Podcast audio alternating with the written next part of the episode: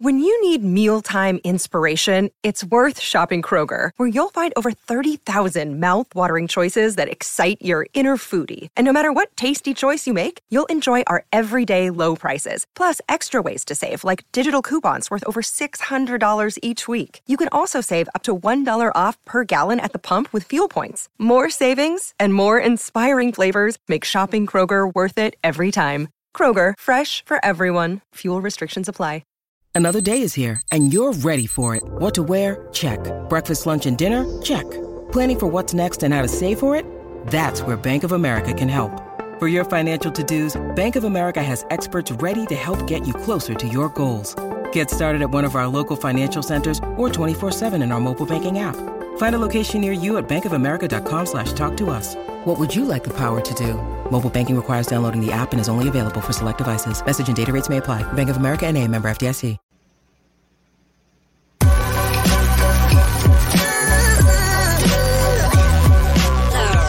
The following is a presentation of the Belly Up Sports Media Network.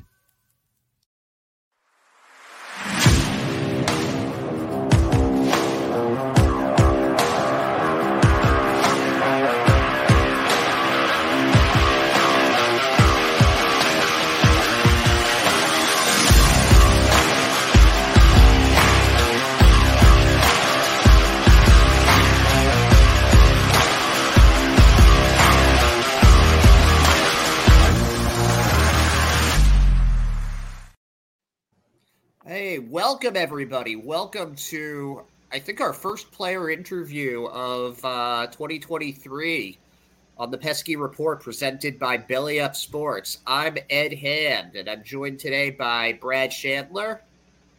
Hi, Brad. And Tim Watson. Hi, Tim. What's up, Ed? How are you? And the reason that you're all actually listening to us right now, we've got new to the 40-man roster on the Boston Red Sox, left-handed starting pitcher Chris Murphy. How are you doing today, Chris? Good. Thank you for having me on, guys. I appreciate it. Oh yeah, no, we're happy to have you here. And before we go into too many questions, just want to congratulate you on the addition to the 40-man roster. That must have been pretty exciting. Thank you. Yes, very, very exciting day. Middle of playing catch when it happened. I was kind of anticipating it but not anticipating it, just kind of going about my day, and I knew if it was right it would happen. So at what point did you realize last season, like, there was a chance that you were getting added to it? Because you started in AA, and by the end of the season you were in AAA, but like, when did you start to get a feeling like, okay, they might add me?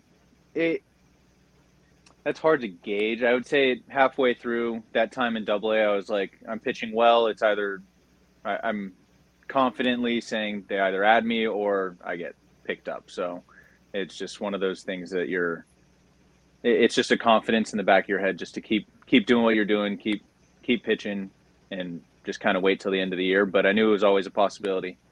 I stayed healthy all year through 150 innings. So it was one of those things. I've showed durability on the mound, and that's important. You can literally just say, yeah, I knew from the beginning, you know, like I knew. I would say there was actually some doubt at the end of the season with how bad I was pitching. I was like, oh, am I not? To be very frank with you there. Were you, so that was something that you were your AA season got, you had Brayan Bello and Brandon Walter and Brian Baez, all these really good pitchers there, that it almost made what you were doing kind of sneak up on people. And then you got brought up to AAA, and there was something that I noticed, at least in the games that a lot of the games that you were starting, where you'd go 6 innings and be absolutely lights out, and then the 7th inning would be where you ran into trouble. So was that like, was the fatigue just starting to set in at that point? I'm not exactly sure if it was fatigue or like a mental point or just thought I was done after the 6th, because there's a few starts where I was like, all right, last, like, get this hitter out, like, that's a good start, and gave it all I had at the end of the 6th inning, and then going back out there, and it's a little draining. I'd say, like, there's definitely those moments where it's like, okay, I was not expecting to go 7th, but it is what it is, and you just kind of have to learn from that. And then as the season goes, once you go back out for that 7th, you need to be ready for it, or that's on me at the end of the day. So I mean, so like a lot of the pitchers nowadays go like 5 innings. So like seeing you go 6 innings, a big step, and then going out there for the 7th. Hey man, you might be having problems with the 7th right now, but now in 2023, you'll be prepared for that. Exactly. I think I had a couple 7-inning starts in Double-A in 2021, but not too many in Double-A this year. I think there was mostly 6-inning starts. Maybe go out into the 7th to get that additional up down to get used to it, but I think maybe only 1 or 2 7-inning starts this year as well. So something I'm looking forward to next year is working deeper into games, and I don't know. It'd be kind of cool to get a complete game under my belt at some point in my pro career. You heard it here first. Chris Murphy, complete game. Perfect game. Triple-A. I don't know about perfect. That's hard. I'm one step in you, dude.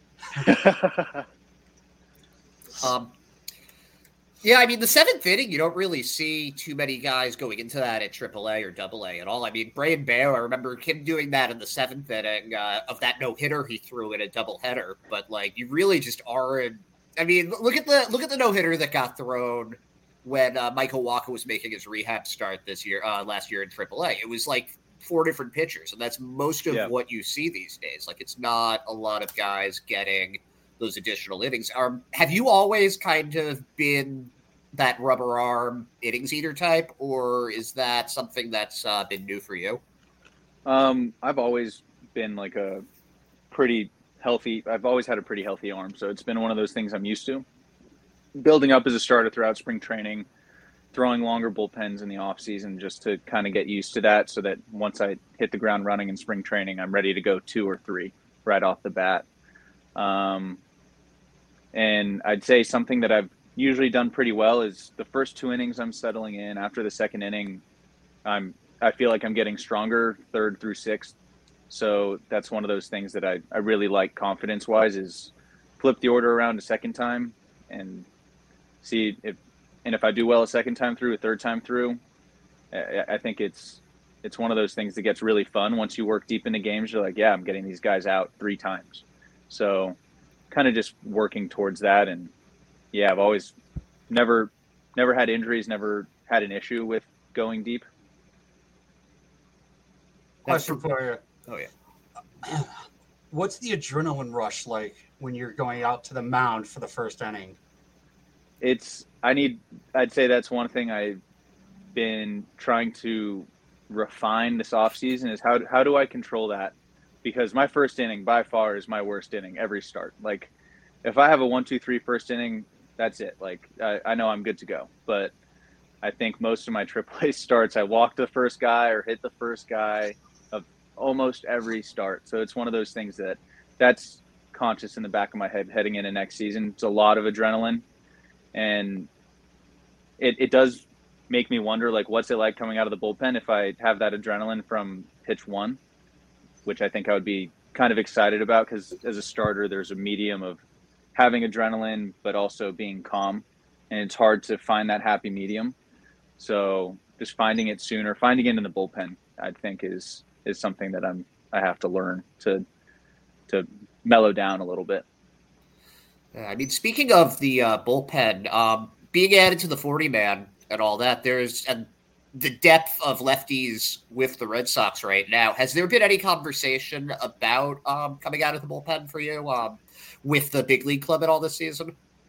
There has not been conversation about it. But at last spring training, I sat down with Bushy and we discussed like what a good bullpen routine would look like if there was ever a scenario. So in Double-A, I had 2 starts where I came out of the bullpen or 2 outings where I came out of the bullpen. Just kind of getting me used to that. And I think I figured out something that works for me and just, it's more quick than anything, not really thinking, just going. But it hasn't been a discussion this off season though. How do you prepare differently? Like when you know you're coming out of the bullpen? It's more, make sure your arm's ready. You don't want to go in there cold. You just have to trust your pitches. And as a starter, I throw a 30 pitch, 25 pitch bullpen before I go into a game. I can work on all of my pitches and throw some two-strike curveballs or some two-strike changeups or like an 0-0 slider and just like work on things that I'll be doing throughout a start. But in the bullpen, once your name's called, you get hot. You just rip fastballs until your arm feels ready to go, and you just trust that off-speed stuff's going to work if you're going the game sooner than you thought. If you have a couple extra pitches, you flip over some breaking balls, throw a couple changeups, and at that point you're ready to go. You get maybe 10, 15 pitches versus 25 and paced out. So I'd say that's the difference. Yeah. So for folks at home that aren't familiar with that might not be as familiar with your game, what type of a pitcher are you? What do you throw? Throw fastball, changeup, curveball, and working on two sliders right now. So one to throw to lefties, one to throw to righties. So a firmer one and a sweeper, as we call it, a softer one. So that's what we're working on up here right now, and that's the goal. Which of those is your favorite to throw so far? Not that's just of your whole arsenal. Which one's your do you feel the most confident with? My changeup by far. It's a fun pitch to throw. I've always had a natural feel for it, I guess. So it's one of those things. I kind of lost it a little bit last season, moving between the Double-A and Triple-A balls, but throwing with the major league balls all off season, finally got it back to where I want it, and feel very good about that heading into spring training. That seems like it's a pitch that people really look for more. Like when you see like Michael Wacha. That was his big pitch in the majors. Is that something that you've always had when you were being drafted and all that, or is it something that's developed as you've gone on? It's always kind of been there. I think I was a little more overpowering in high school. Didn't really use it much. It was almost like an ineffective pitch in high school. If I'm throwing something that is right into the hitting speed of like 82, 83 is about an average high school pitcher. So not going to throw that in there. But I thought it was good then. In college, it was pretty decent, but every single West Coast hitter can hit a changeup. So it's one of those things that I've always had in the back pocket, and it didn't become in my mind, a good out pitch until I got to pro ball, and it was like, oh, these guys swing and miss at it. They're not on a fastball. So it was one of those confidence boosts once I got into pro ball. Were you always a baseball player, like going through high school? Did you play any other sports? I played sports in middle school. I played a couple years of football. I played a lot of soccer, but once I hit high school, it was pretty much baseball all the way. I went to a mega high school with a lot of good athletes, so it was one of those that I wasn't going to make any other team, just focused on baseball. Yeah, had to go with your bread and butter. Yep, Southern California will do that too. Yeah, seriously, we're up in New England, and it's kind of the opposite. If you're most people, if you're good at one sport, you'll be on three different teams. Yeah. But you weren't initially drafted out of high school, but you played college, right? Yes, I went to University of San Diego. Oh wow, that's who were some of your teammates there? Some that we might know. I mean, Chris Bryant went there. That was not one of my teammates, but that's the alma mater is Chris Bryant. Yeah. Riley Adams. He's in the big leagues with the Nationals. Yeah, catcher. Paul Sewald. He was there a long time before me, but he's still in the big leagues with the Mariners. Really good closer for them.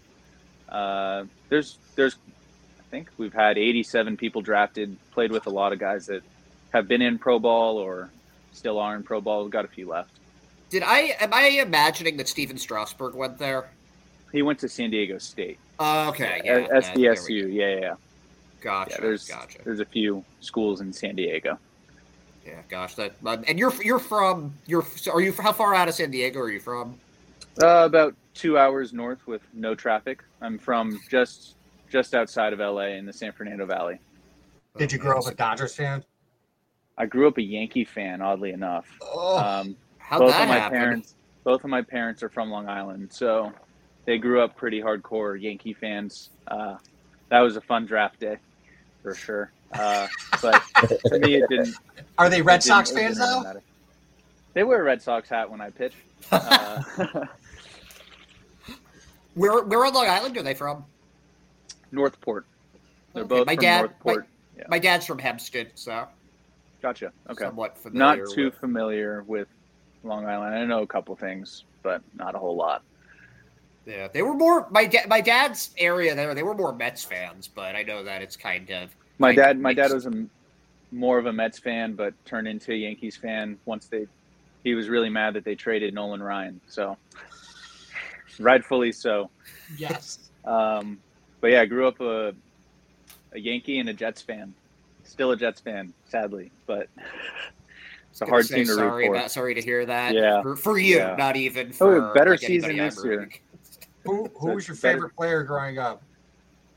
For baseball, I was a huge Derek Jeter fan. But I did go to my fair share of Dodger games, and I did love Jeff Kent. I don't know. Jeff Kent and Shawn Green were the two guys that I loved watching play for the Dodgers, just position player-wise. But once Kershaw became Clayton Kershaw, I would say I watched every one of his starts. So it makes sense. Yeah. Lefty, too. Yeah, exactly. Yeah. Have you gotten to meet him? No, I have not. That would be a check off the bucket list. I would have to hold in my inner geek on that. So that would be interesting. Are you into the like all of like the stats and the like the pitching metrics and that stuff? I understand the pitching metrics. I don't dive super deep into necessarily statistics. I understand all of it. This year I kind of worked my way back from it and just focused on pitching itself, and just told myself in the off season we'll look at numbers and like what I should be doing to hitters and pitch design stuff. So that's what I'm up here at Driveline doing right now, is working on some pitch design and how to command a little bit more and getting better at that sort of stuff to make those strides with statistics. How do you mean by pitch design? I just know from following your Instagram, it'll be like, you know, like you're shirtless with like some wires attached up to you throwing some stuff. Like, what are they actually having you do there? So they put these sensors on your body and they turn you into a stick figure with their software, and they can see points of stress in your delivery or inefficient links with things like hip and shoulder separation or scap retraction, or where you might be losing velo or where you can gain velo, stuff like that. So we call it a mocap, motion capture. It's super cool. I think the Red Sox do it, but we don't do it where we have to pretty much get shirtless and wear no pants. We do it with a uniform on. Very, very similar technology, but it's pretty cool stuff. It helps you see things that you can't see with the naked eye or even with high speed camera. So that's really cool. Is there anything that you've that you're like, because you were talking about the two different sliders, is that something that you've been developing through that technology? No, that technology is just purely for mechanic purposes, to make sure I'm repeating my delivery properly every single time, to in turn make it easier to command every pitch I throw. And when it comes time to learning the new slider, I have a repeatable delivery and I can have a consistent basis on how to throw the pitch. So there'll be another separate bullpen where you're fully clothed and you're throwing pitches with their other technology that can tell you exactly how many inches the pitch moves and what it's doing or how efficient it is, the spin rate, stuff like that. Yeah. You mentioned before this started, we were talking that you're up in Seattle right now. Who are some of the other players that you're there with? Ryan Zeferjahn is one of them. Joey Stock. I only know their first names. We got Connor, a bunch of new draftees. Nick York was up here hitting. Phil Sykes was up here hitting, and got like 6 pitchers up here. So got a good little group going. They live in an Airbnb. I'm in their Airbnb right now, actually. Oh, nice. I'm in a hotel about 10 minutes away. Decided to hang out. We got the day off today. Sorry, guys. I got to go do a podcast. It's exactly what I said. I'm in Ryan Zeferjahn's room right now. Yeah, he looked How's he been doing? Because we were following him with the Arizona Fall League. It looks like he's somebody that really could be interesting now that he's in the bullpen. He's got that nice fastball breaking ball combo. Yeah, he looks really good. I was watching his bullpen the other day. The slider is really coming along, so I'm excited to see what he does against hitters. I think that's what we're all really excited to do is face hitters at this point. Is this going to be your first year at big league spring training? Well, no, I guess I was there last year as a non-roster invite, but it was such a weird spring training. I was only over there for a week because of the lockout. So yeah, this is my first time having being there from day one, I guess. And that's very excited for that. Who are you looking to, whose brand are you looking to pick while you're down there? Last year it was Rich Hills. This year, I haven't thought about that one yet. Chris Sale? I've talked to him before. We're kind of different pitchers, so it was fair one enough. Of those things that, yeah. It's a tough one. What'd you learn from Bill? I played catch with him first day of spring training, and I learned a lot just without talking to him, just how he goes about his business. He's doing it at 42 years old. I was like, this is crazy. And the way he throws, he has intent behind every single throw he makes. And you can tell that he, excuse my French, he gives a shit.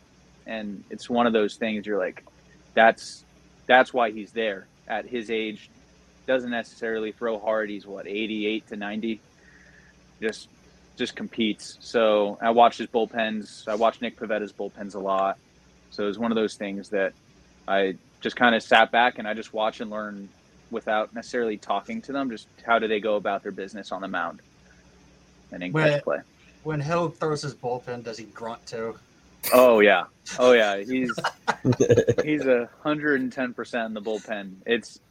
You have to hold in a smirk because it's a little funny. He'll be 88 in a game per se, and if his bullpen's 84, 85 miles an hour, you're a little sore. It's all you got on day two. Still grunting. So he's throwing 103. Yeah, exactly. But he throws an invisible. It's hard to see that baseball out of his hand. He throws everything just perfectly, if I were to describe it. Now, have you gotten to work with any of the big league catchers yet? I have not, actually. I guess Connor Wong. I worked with Wong, him in AAA. We meshed really well chemistry-wise on what pitches to throw when. I just had some bad starts with him behind the plate, but I don't think that was a Connor Wong thing. That was a me thing. It was just one of those, not executing pitches. I agreed with almost every pitch he called. I think about 95% I was with him. So I want to see how that goes this year at spring training and moving forward. Yeah. Which catcher have you had the best results with? I'd say Cole Cottom was my catcher with the best results. Either Cottom or Eli. Eli Marrero is really good back there too. So, and both of those guys they pull for you as a pitcher. They get mad when you don't execute pitches. And I love that accountability that they hold me to. So when a catcher does that, when they get mad when you throw a bad pitch or tell you to be throw a better pitch, let's go, or give you one of these before they call it, it's the confidence level, I think, that separates those guys. Yeah, it seems giving a shit really is a metric for you as far as players that you have an appreciation for. Exactly. There is a heart component. You may not be necessarily the best or the biggest guy or have the best tools, but if you care out there, you'll perform. I think my best example of that is Nick Sogard. I think that would be my I watch every single at bat that guy takes just because he's not going to hit a home run. And I mean, if he's listening, sorry Nick, you don't have that much pop, but singles, doubles everywhere. And he's got a great eye too. He is one of the most disciplined people at the plate. He doesn't want to get out. Genuinely does not want to strike out, does not want to fly out, he wants to get on base. And it's fun watching him have a good at bat. And What was it like watching Tristan Casas have it at bat? Speaking of discipline at the plate, just from the bench, what's that like? He's methodical. He has a routine. He knows what he's doing every single at bat. There's also an appreciation for him too.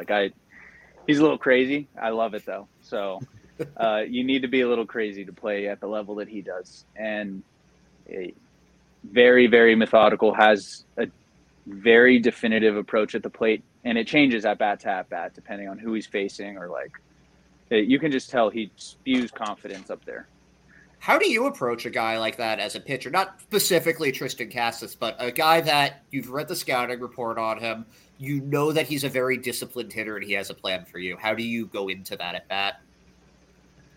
Well, you kind of know that you need to get ahead quick. So strike one is important. If you get behind 2-0 to him, he's hitting anything you put in the zone next.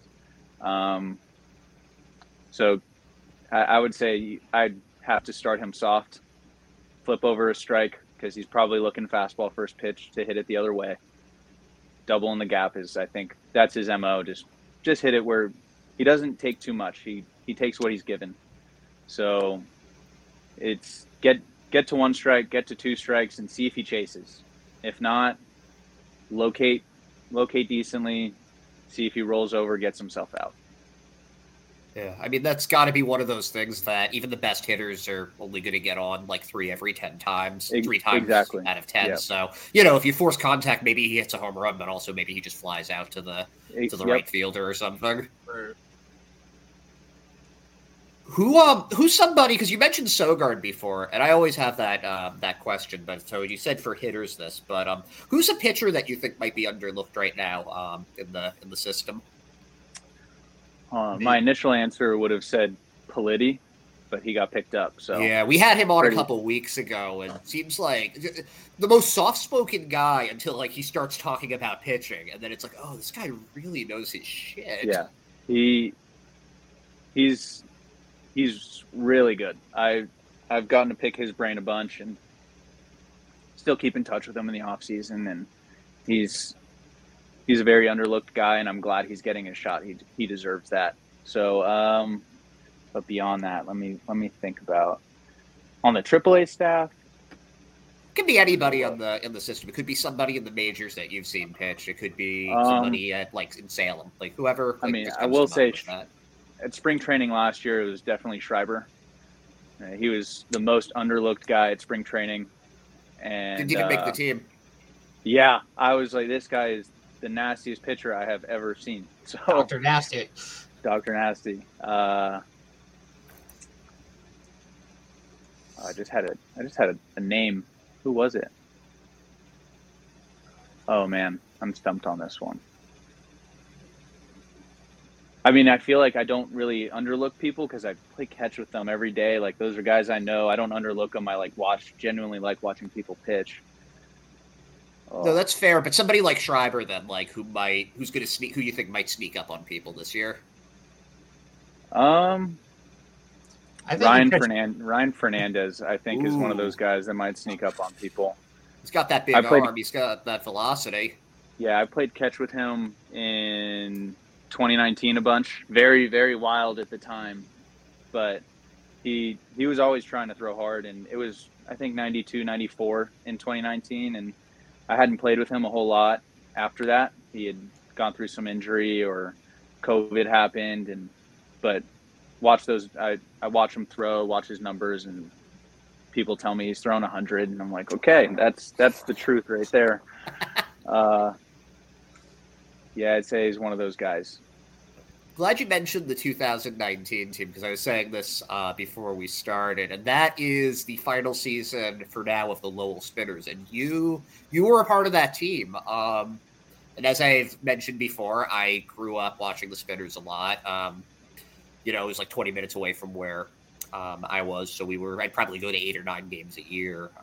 What was it like playing there, playing at the Letcher for half your games that year in the Penn League?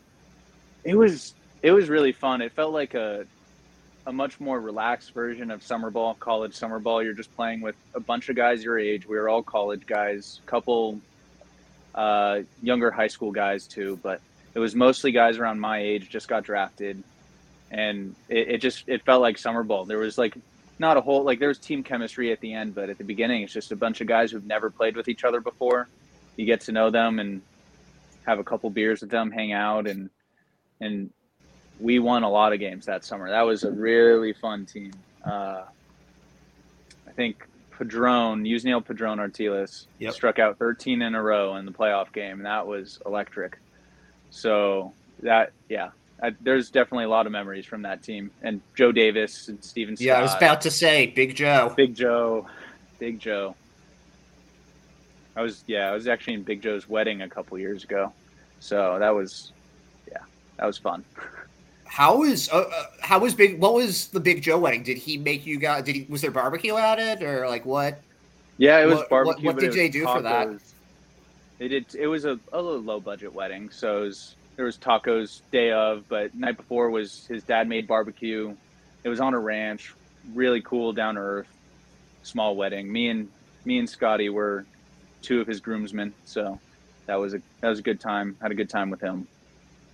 Does that make you like the third meatball brother in a way? I was, yeah. We were originally planning in 2020, before COVID hit, we were gonna live in that trailer together in Greenville when it was low A. And we were like, yeah, we're living in the trailer together. Like, this is gonna be awesome. We're gonna pocket our paycheck. And this was before all of us got housing. So yeah, I was the third. Probably the third for the best. But yeah, Stephen Scott really stepped up when he got to Double-A last year. He really does he consider himself because I know that the scouting report on him was that he was a hitter, but he didn't really have a home position, and now he's a catcher, and he got those reps into the AFL this year. He's only caught me a couple times at instructs here and there, but I love him behind the plate. We're best friends away from the baseball field, so it's one of those things that you kind of naturally have a chemistry. I would say he was positionless for a little bit, but his arm this past season was pretty electric. He was throwing guys out. I'm like, he's a catcher. So it's awesome for him to move up and have a position that he can thrive, and he rakes. So he has a great approach, and I feel like he's always making hard contact somewhere. So there's definitely fun watching him play too. I got a question for you. Double A and Triple A, what were some of your favorite places, like parks? So, like, I live near Hartford. Gotcha. Dunkin' Donuts Park is beautiful. Hartford's the favorite Double A park. I really enjoyed Portland. Great fan base out there. I still don't understand how they wear shorts and it's snowing out, but I don't know. Loyal fan base for sure in Portland. But Hartford's by far the best place to play in that Double A Eastern League. Worcester is, I know it's a home field, but Worcester is the place to play in Triple A. It's gorgeous. The big leaguers, when they came down for rehab, were saying this is nicer than the major league locker room. So until Chris Sell that says there. Something. Well, he bought them a new TV, so I don't know. It doesn't sound that bad. That TV was already broken. Oh. It was an already broken TV. That was not his doing. He just decided to break it down like a box for us. I thought it was hilarious. He finished it off. I thought it was hilarious how he just he walked in there like nothing was happening, and then someone just had a camera just going down there, and he just takes a bat. The kick was what got me though. Well, he's got such long legs too. It's like a kick is going to go across the room. I mean, yeah. His intensity. That guy just loves playing baseball. So I definitely could feel for him. Like, yeah, he didn't play a whole lot in the past 3 years. Like, that's frustrating. You go out and you don't perform the way you want to, and that guy genuinely loves to be there. He loves playing baseball every day, and I know he takes it hard that he can't. So kind of feel for him on that sense. So, yeah. What are your guys' thoughts? Like when like a big leaguer, you know, Seo, Wacha, come down and do a rehab assignment. Are you guys like, oh, awesome, we can pick their brain, or is it like, hell yeah, we're getting a good spread? I wouldn't really approach it as like we pick their brain. You say what's up to them. You're usually only there the day they pitch, so you don't want to bother them when they're doing their thing. You let them have their space, and you treat them like one of the guys. You don't treat them like, oh, Mr. Sale or anything like that. No, it's, you don't get what's all up, giddy. Chris? Yeah. You don't get all giddy, but definitely fun getting some spread after the game for sure. Some good filet mignon is not frowned upon for me. That's how you win over the clubhouse. Yeah, exactly. This is a question from Brandon Brewer, who was one of our co-hosts, but couldn't be here today. What are your feelings on the new robo-umps that are going to be at AAA this year? I saw a tweet from Zach Kelly the other day that just was, this is bad. That was the whole tweet. But what's your feelings, and what's the general feeling that you've heard? I'm not sure. I don't have an opinion on it yet because I've never thrown to it. But I talked to Jay Groom after he got traded, and he was like, "Dude, I get some calls that I have never gotten before on my curveball." I think it honestly depends on your repertoire, what you throw. If you throw a big curveball, I think it actually helps a lot. So glad I throw a curveball. Curveball is kind of becoming like a lost pitch in baseball with all the sliders and splitters and that kind of stuff. So I don't really know how I feel about it. I'll see how it is. But there won't be any nibbling anymore. You can't nibble an umpire's zone. So there is that. We're still going to have umpires, right? Like, I just want to actually behind the plate. It's not just like, yeah. Okay. And the umpire can they overrule? Yes. The system could always be wrong. Like if a curveball bounces and it's virtually unhittable, but I think it's the broken glass rule. So all it has to do is touch it. If a seam touches the zone, it's a strike. And if I throw a curveball at the front of the zone and it bounces on the back of home plate and it clips the very front of the zone, it's strike three. Like that's if the hitter doesn't swing, like it's unfortunate. I definitely agree that there should be an umpire should be able to take that call away. Like, no, that's not a hittable pitch.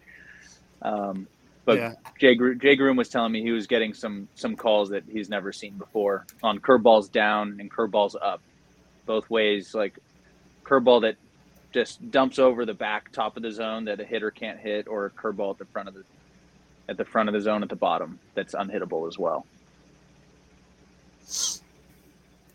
Do you guys follow what's going on with the big league club?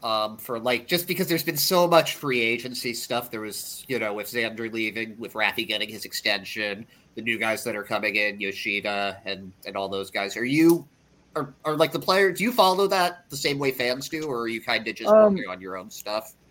I work on my own stuff. I keep up with who's on the 40-man and what the moves are, but I don't research them. I just kind of I'll see this guy play in a couple months, and just it is what it is.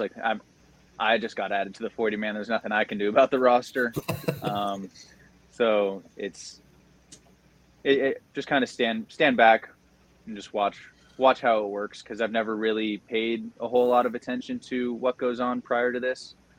I've been cognizant of it, who's on that side, but I wasn't really too in on what the trades were for this guy or anything like that. But now that you're up there, you kind of see who's getting traded more often, and it's there.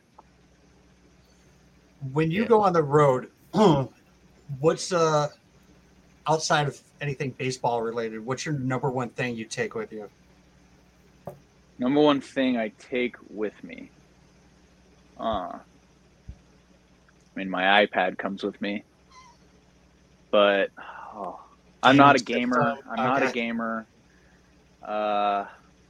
don't know. On the road, I just wake up whenever I wake up, usually decently early, go get a coffee and some breakfast, try out different coffee shops. I think that's my thing.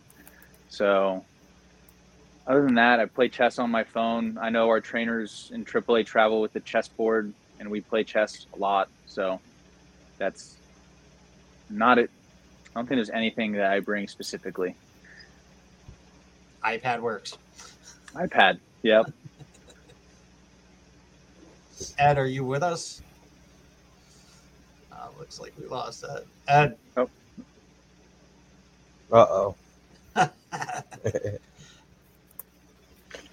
me see. He could be texting me. Chris, so like recently being on the 40-man, is there anybody like you're super excited to face in live BP? Honestly, I do want to face more major leaguers. I want to see what it's like facing Devers. I want to face. I mean, Trevor Story was a guy I wanted to face. I'm not afraid to get hit around if that's what happens, but I want to have that experience. I want to face those top guys. So that's definitely in there. And then kind of another question, like kind of like that. What is your most memorable like at bat of someone you faced last year, if you have one?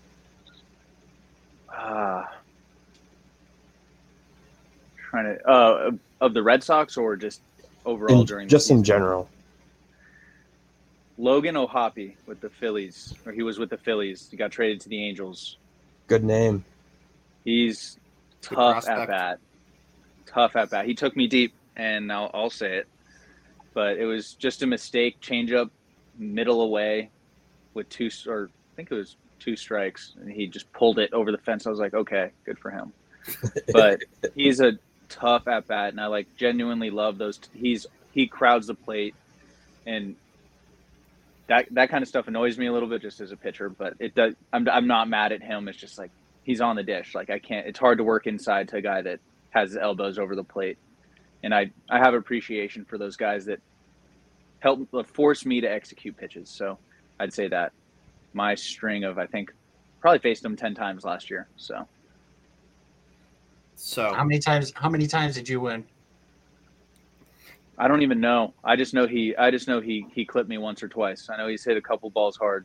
I think I struck him out once or twice, but I know he took me deep, and that's one of those things like he got me.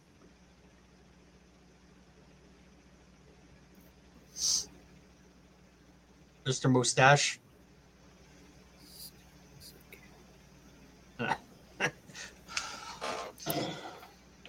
Have you ever been asked to throw at somebody? In pro ball, no, that's not a thing. I hope not, at least. Don't want to do it. Happened in high school. Somebody in high school told you to throw at somebody? When I threw like 82, like hit him in the back or hit him in the leg, like, and I wasn't throwing hard. I was a freshman. Kid pimped a home run. It wasn't off of me. It was off of a different kid. We were losing like 12-0. I went in there just to hit a guy. You come out of the pen? I had thrown 95 pitches 2 days prior. He goes, "Can you hit him?" I was like, "I mean, yeah."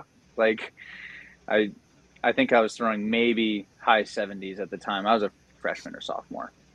It was, I have to answer the question. Now, if you could you were part of that really good LA rotation. If you could take one pitch from any of the guys on opening day in there, so Brayan Bello, Brandon Walter, Jay Groom, Victor Santos, if you could take one pitch from any of those guys, and let's just throw Brian Baez into the mix too, because he was rehabbing at that point. But what pitch guys would you add to your arsenal, and why? I'm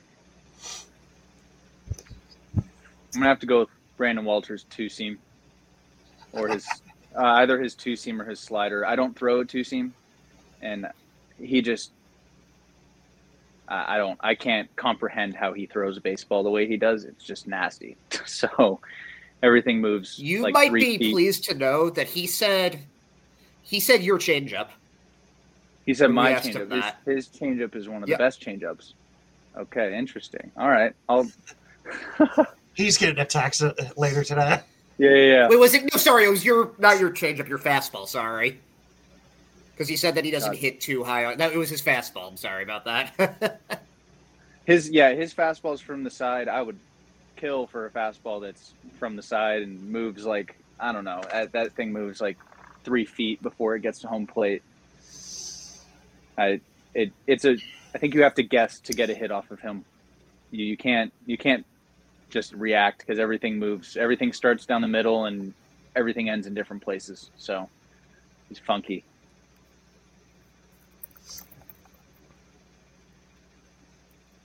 Checking for see what of our are you in New York? Am I in New York? No, Ed's internet's all screwed up. So. No, my internet's been real screwy. Okay, here's a question from Sean Palmer. At what point in your life did it hit you that you might actually have an opportunity to be drafted and play professional baseball? Like, did you have a moment where you were like, damn, I'm good? I remember the first time I realized that I could play college baseball. And so I would say about 88 miles an hour was about that mark was pro ball. But the first time I realized I could play at the next level before I even thought about that was sophomore year of high school. I went from 78 miles an hour to 85 miles an hour in less than 2 weeks. And I was like, oh wow. That's a jump. And I was throwing every day, and it was consistently off a mound, getting doing stuff on a radar gun and seeing what I could do, and built arm strength super fast, plateaued a little bit at about 87 miles an hour, and then grew a little bit more, and I was 88, and then 90 came not too far after that.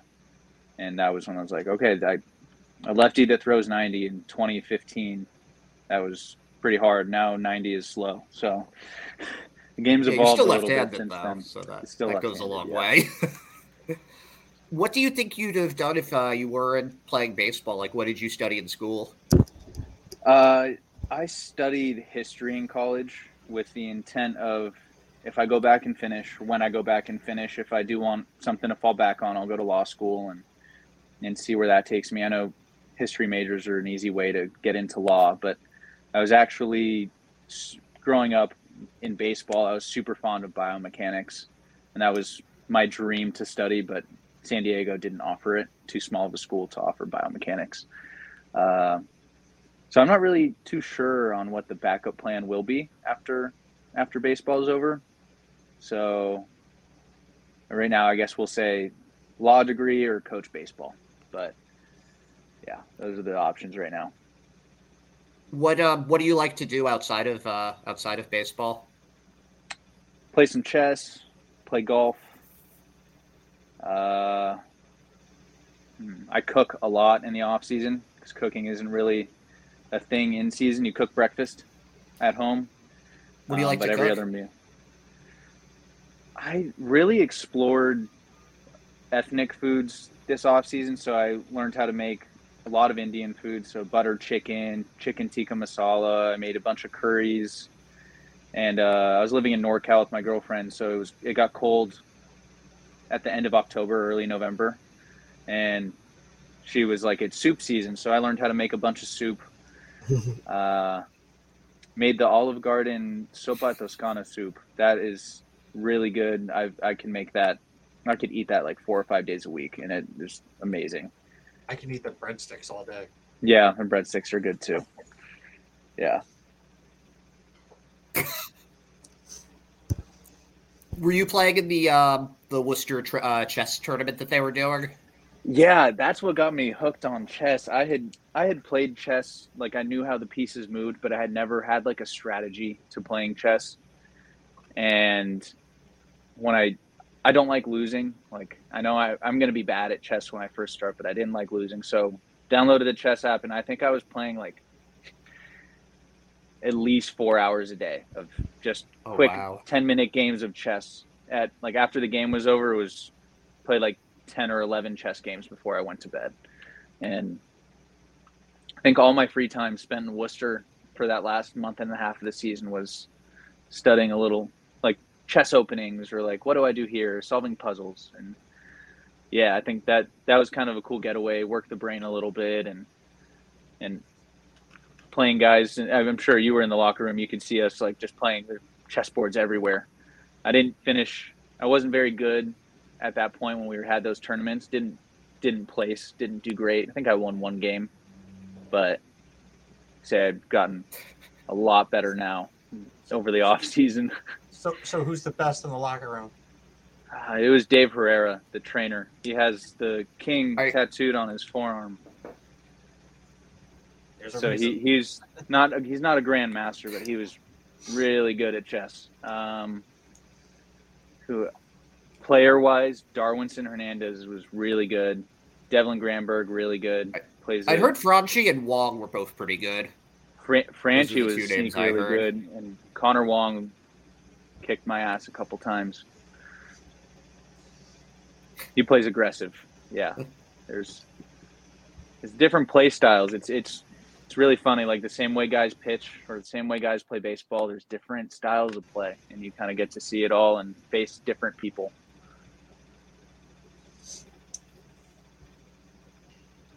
Man. So do you guys have any more questions? I've got one.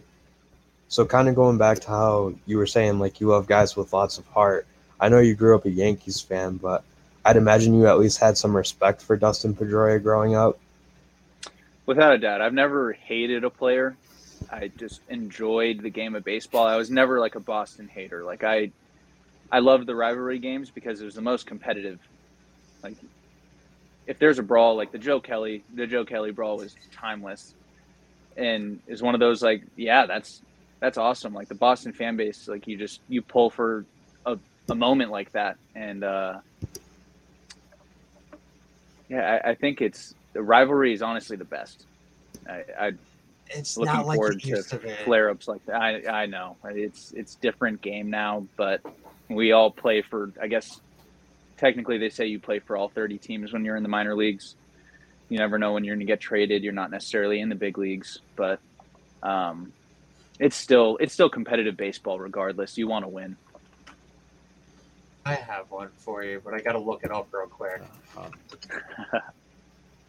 Because there was a brawl last year. Well, I'm going to ask my last question then before you. No, I'll ask my last question then before you do, Brad, which is. Okay, go ahead. Okay.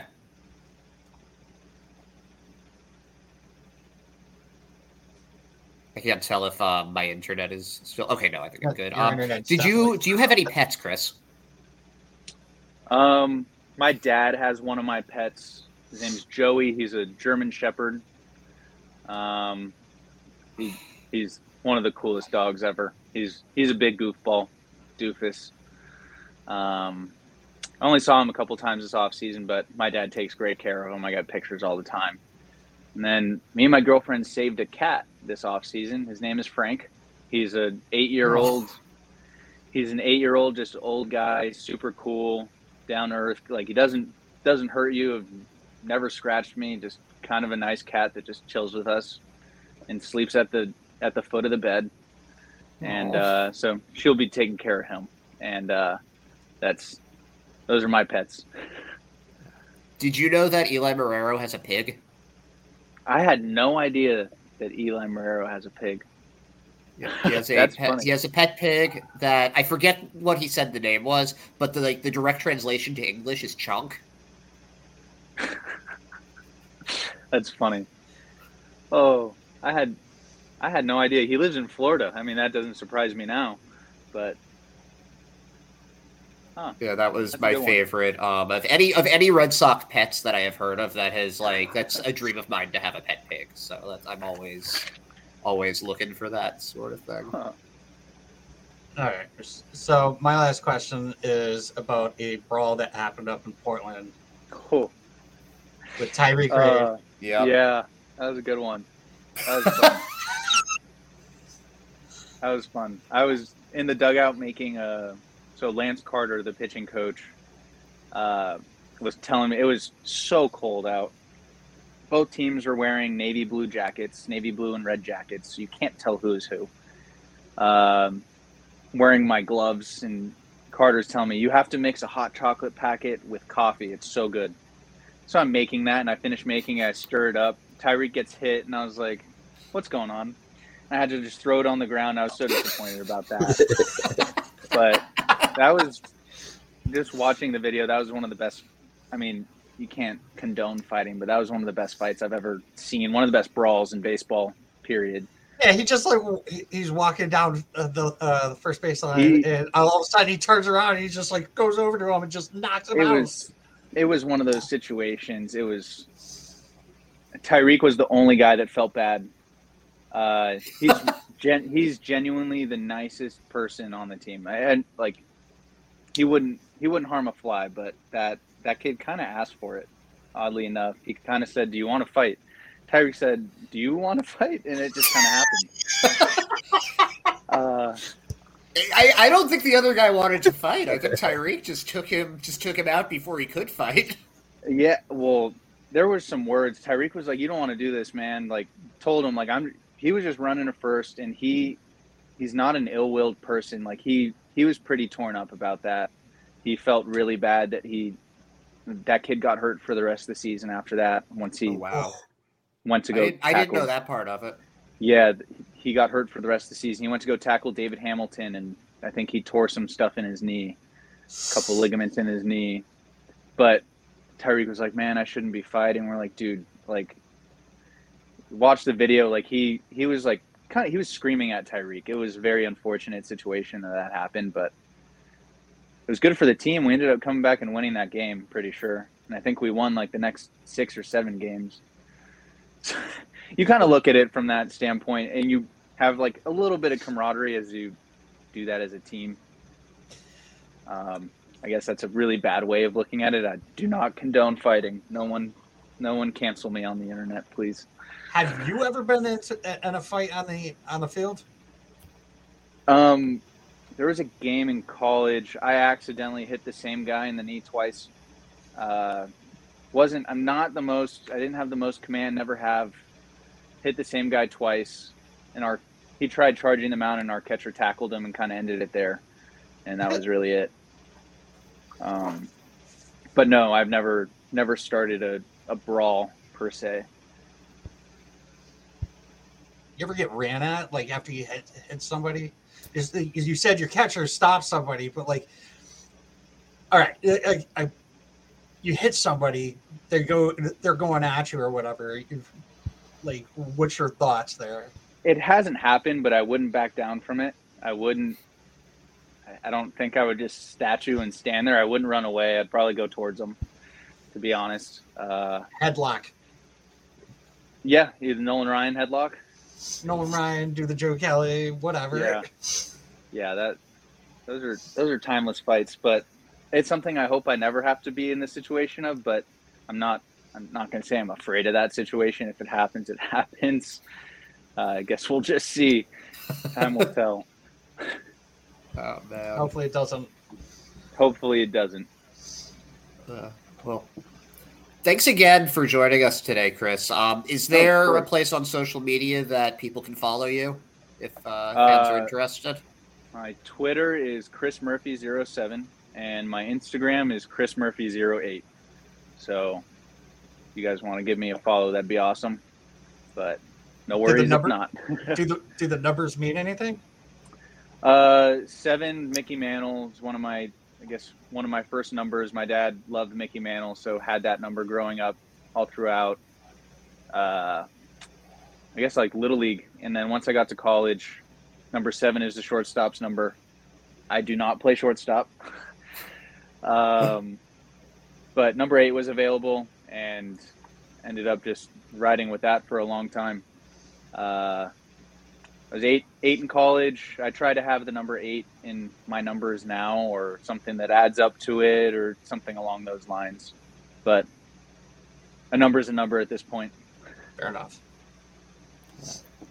Well, best of luck to you in the spring, and my lights just went off. Sorry about that. Whoa. Your lights went off, but your internet's still good. That's certainly something. Well, we'll sorry about that, guys. We'll be hopefully still in touch with you come the season. But thanks again for coming on. Just best of luck. No problem. Thank you guys for having me. Hopefully, see you guys in Worcester. Yeah. Yeah. Appreciate it. Thank you for having me on. Thank you for coming on. No problem.